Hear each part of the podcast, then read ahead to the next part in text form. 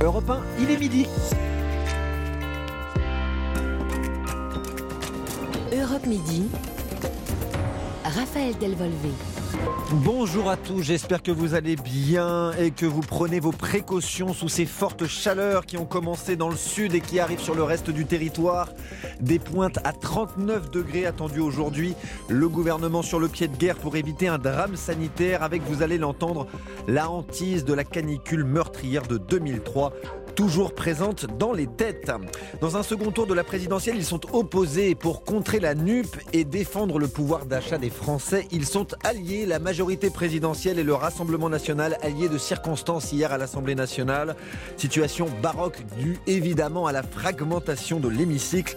Nos débatteurs du jour, Xavier Iacovelli, sénateur Renaissance, et la députée euh, RN, Laure Lavalette. L'opinion, c'est après midi 20. Et puis du sport au programme aussi la dixième étape du Tour de France, la première dans les Alpes aujourd'hui. Richard Virenque nous dira tout ce qu'il faut savoir tout à l'heure. Bienvenue à tous.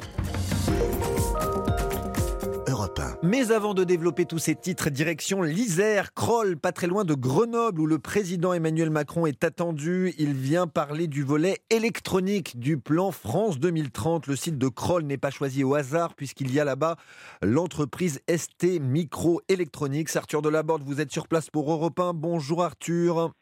Bonjour Raphaël, bonjour à tous. Cette visite du président intervient au lendemain de l'annonce d'un giga investissement, euh, notamment pour la construction d'un nouveau site, d'une nouvelle usine fabriquant les très convoités euh, semi-conducteurs. On rappelle investissement de près de 6 milliards d'euros avec 1000 emplois à la clé. Oui, Emmanuel Macron euh, devrait arriver ici dans les toutes prochaines minutes. À travers ce déplacement, le président veut mettre en avant le succès de sa politique économique. C'est grâce à elle si le nombre de projets et d'emplois issus d'investissements internationaux atteint des niveaux records, insiste l'Élysée, accompagné de plusieurs ministres.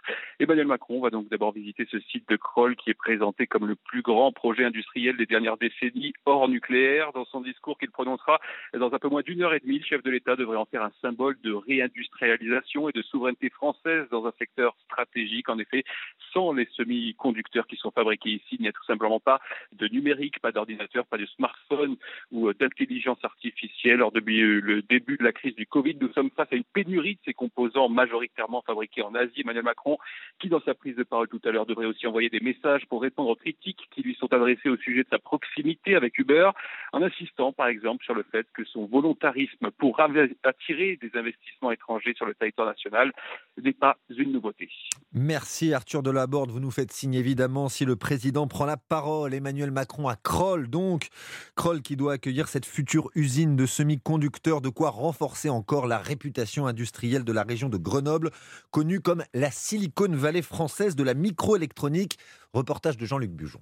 Grenoble, c'est tout un écosystème orienté vers les technologies du futur. Au pied des montagnes, on trouve donc 14 centres de recherche, 220 laboratoires, 21 000 chercheurs, une fac de pointe, mais aussi tout à côté 300 entreprises high-tech dont certaines sont des leaders mondiaux comme HP, ST Micro ou Soitec. Et tout le monde travaille main dans la main via le CEA, explique Stéphane Sibert, directeur de la recherche technologique au CEA. Notre recherche au CEA, elle a pour objectif de servir in fine l'industrie. Et donc, les industriels peuvent développer une partie de leur projet chez nous. Et ça peut aller jusqu'à ce qu'un industriel décide de transférer toute son activité de R&D dans nos locaux. C'est le cas pour une partie de l'activité de Soitec. L'arrivée de cette nouvelle usine de semi-conducteurs, avec ses 1000 emplois à la clé, est donc très bien perçue par les patrons du secteur, comme Serge Maginot, directeur de Tiempo Secure, spécialisé dans la sécurisation des objets connectés. C'est une très bonne nouvelle. Plus vous avez d'acteurs euh, implémentés dans une région, que ce soit au niveau de la production comme au niveau de la recherche, plus ça crée une dynamique et ça va attirer beaucoup plus de monde, de talents en France, mais venant aussi de l'Europe. Tout le monde va en profiter. Et j'y crois beaucoup à cet effet ruissellement.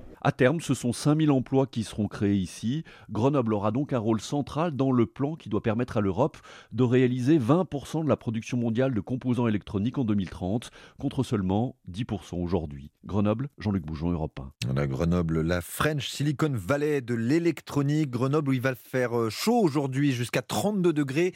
Et encore, on est dans la fourchette basse hein, à l'échelle de toute la la France. Météo France anticipe des pointes à 39 degrés aujourd'hui et encore nous n'en sommes qu'au début de cette nouvelle vague de chaleur qui va durer entre 8 voire 10 jours. Le gouvernement s'affiche mobilisé. En tout cas, sa chef Elisabeth Borne demande à ses ministres d'être prêts à faire face aux conséquences sanitaires.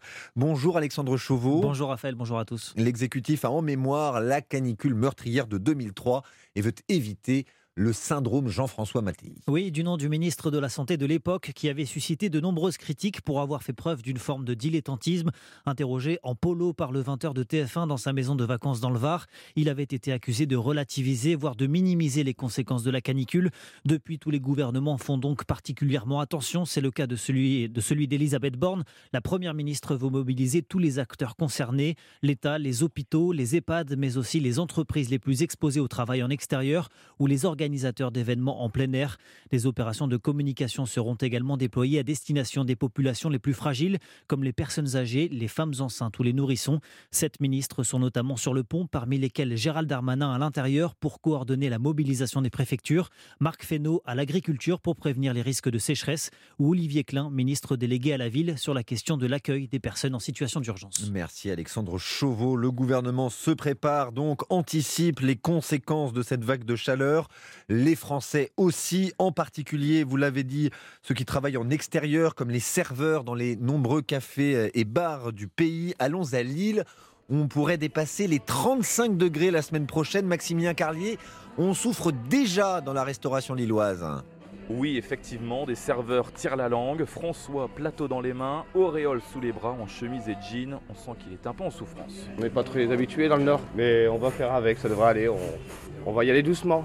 C'est-à-dire On va pas, trop courir, puis y aller euh, progressivement, euh, prendre des pauses. 32 degrés, c'est bien, on va se préparer pour les vacances. À quelques mètres de là, dans un autre café, Julie s'attend à vivre une semaine compliquée. Elle se sert de son menu comme éventail et boit un verre d'eau. Et on s'hydrate énormément. Beaucoup d'eau. Petite pinte d'eau, une bonne pinte d'eau même d'ailleurs. Toutes les demi-heures, vu comment il fait chaud dans la resto, là, euh, on travaille, on court, donc il faut s'hydrater énormément. Et ici, on voit que le service est un peu plus lent que d'habitude, forcément, mais les clients sont tolérants, comprennent, car pas pressés, la plupart sont en vacances.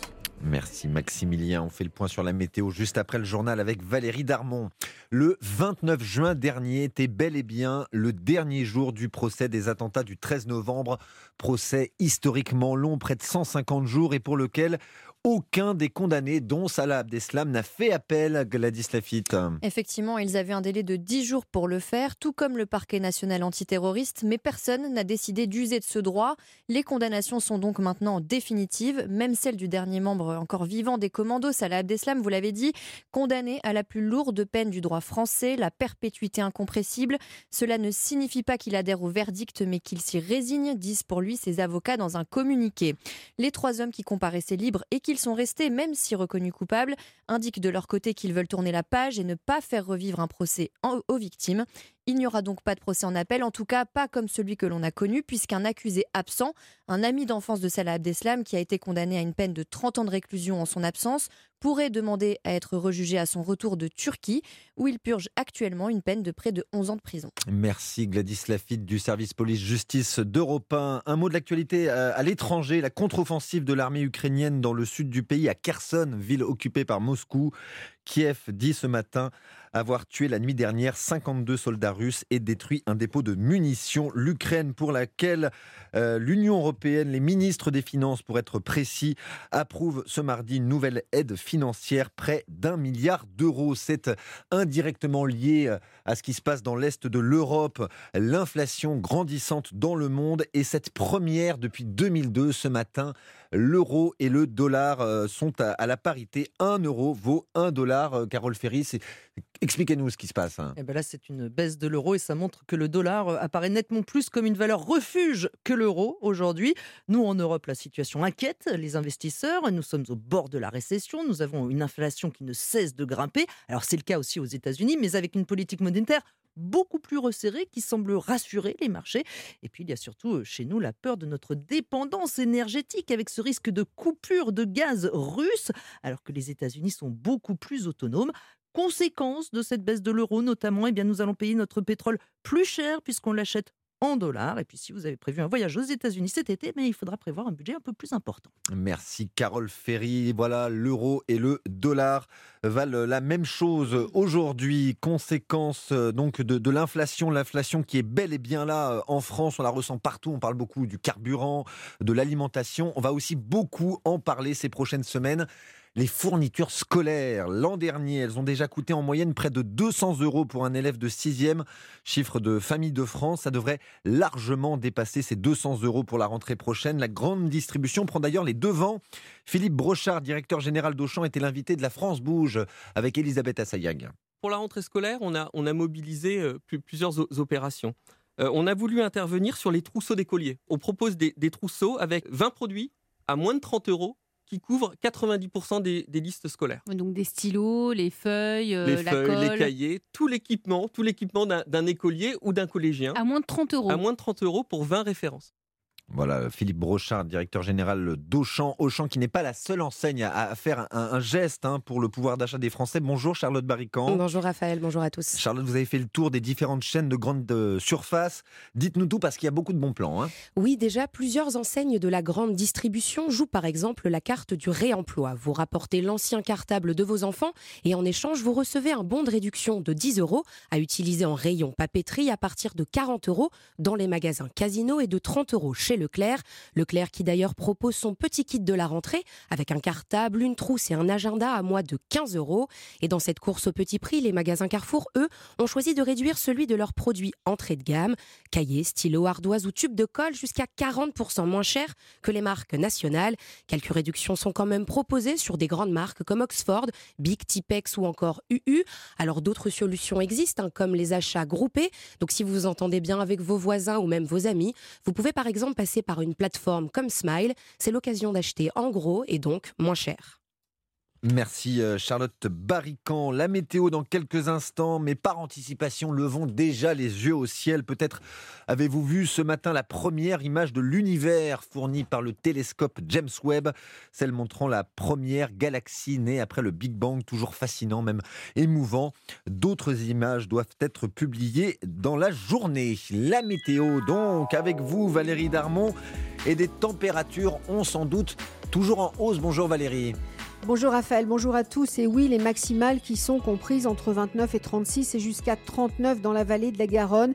Météo France annonce à votre mercure 40 degrés à Mont-de-Marsan, à l'ombre et sous abri d'ici quelques heures. 38 à Carcassonne, à Auch, à Cahors et Montauban. 37 à Nîmes, à Toulouse, Bordeaux et Agen. 36 à La Roche-sur-Yon. 35 à Pau, Tarbes, Angoulême et La Rochelle. 33 à Valence, à Lyon et Paris. 32 à Embrun, à Aurillac, à Saint-Brieuc. 31 à Bourg-en-Bresse, 29 à Verdun et Strasbourg, 28 à Nice et 26 à Boulogne-sur-Mer. Du côté du ciel, à l'exception d'un voile nuageux sur le nord de la France qui peut temporairement être un petit peu dense et quelques nuages bonjonnants sur les Pyrénées, les Alpes du Sud et le relief de la Corse, eh bien partout ailleurs, le ciel est parfaitement bleu. Et un petit mot de demain, Valérie? Eh bien, sans surprise, soleil et chaleur qui s'imposent toujours à nouveau sur la majeure partie du pays, avec des maximales jusqu'à 38 toujours en Nouvelle-Aquitaine. Merci Valérie, hein. prenez bien vos précautions, il va faire très chaud ces prochains jours. L'actualité sport du jour, dixième étape du Tour de France. Richard Virenque sera avec nous tout à l'heure pour en parler. Rendez-vous vers midi 50. On parle foot, nous, pour l'instant. Kylian Mbappé est rentré de vacances lundi. Il a repris l'entraînement avec le PSG hier. Le PSG qui affronte Quevilly en amical vendredi d'ailleurs. L'attaquant des Bleus a le droit à la une et à deux pleines pages dans l'équipe aujourd'hui. Son départ ou, sa prolongation à Paris, c'était le feuilleton de la fin de saison, rappelez-vous. Tiens, hier, Johan Tritz était à Roland Garros où il y a un tournoi de padel cette semaine et il y a croisé l'ancien champion du monde Alain Bogossian. Il lui a demandé son avis sur Kylian Mbappé. Je suis pas du tout inquiet pour lui parce que je pense que c'est un professionnel jusqu'au bout des ongles. Et, euh, aujourd'hui, euh, Kylian, s'il a décidé de rester à Paris, euh, c'est qu'il a des objectifs. Il a des objectifs, bien sûr, collectifs. c'est d'aller chercher cette Champions League. Et, et individuel, c'est de battre des records. Donc voilà, il est dans son projet et je pense que son projet est bien réfléchi. Il y a la Coupe du Monde également. Il voulait peut-être pas changer de club avant la Coupe du Monde en novembre au Qatar. Donc voilà, il va falloir le laisser tranquille, le laisser s'exprimer sur le terrain comme il l'a si bien fait jusqu'à présent. Et je pense qu'il a tout devant lui pour, euh, pour devenir le, futur Ballon d'Or. Le champion du monde 98, Alain Bogossian, croisé dans les travées de Roland Garros par Johan Tritz pour Europe 1. Tiens, gros cocorico sur la planète ovale cette semaine. Le 15 de France est numéro 1 mondial de rugby pour la première fois de son histoire. Il faut dire que les Bleus pouvaient difficilement faire mieux cette saison. 10 matchs, 10 victoires, dont une contre les All Blacks. Bernard Laporte, président de la Fédération française de rugby, est évidemment très heureux.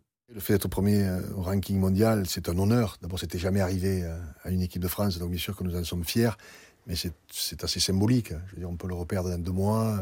Ça montre bien que l'équipe de France est compétitive. Donc voilà, mais encore une fois, bravo pour cette saison extraordinaire. Et puis surtout, encore une fois, euh, ça a permis de voir d'autres joueurs, de nouveaux joueurs, un an de la Coupe du Monde, parce qu'il faudra un certain nombre de joueurs compétitifs, c'est une évidence. il ne faut pas de trou dans la raquette, comme le président de la Fédération française de rugby, ancienne entraîneur et sélectionneur du 15 de France, Bernard Laporte, qui se confiera d'ailleurs cet été sur Europe 1.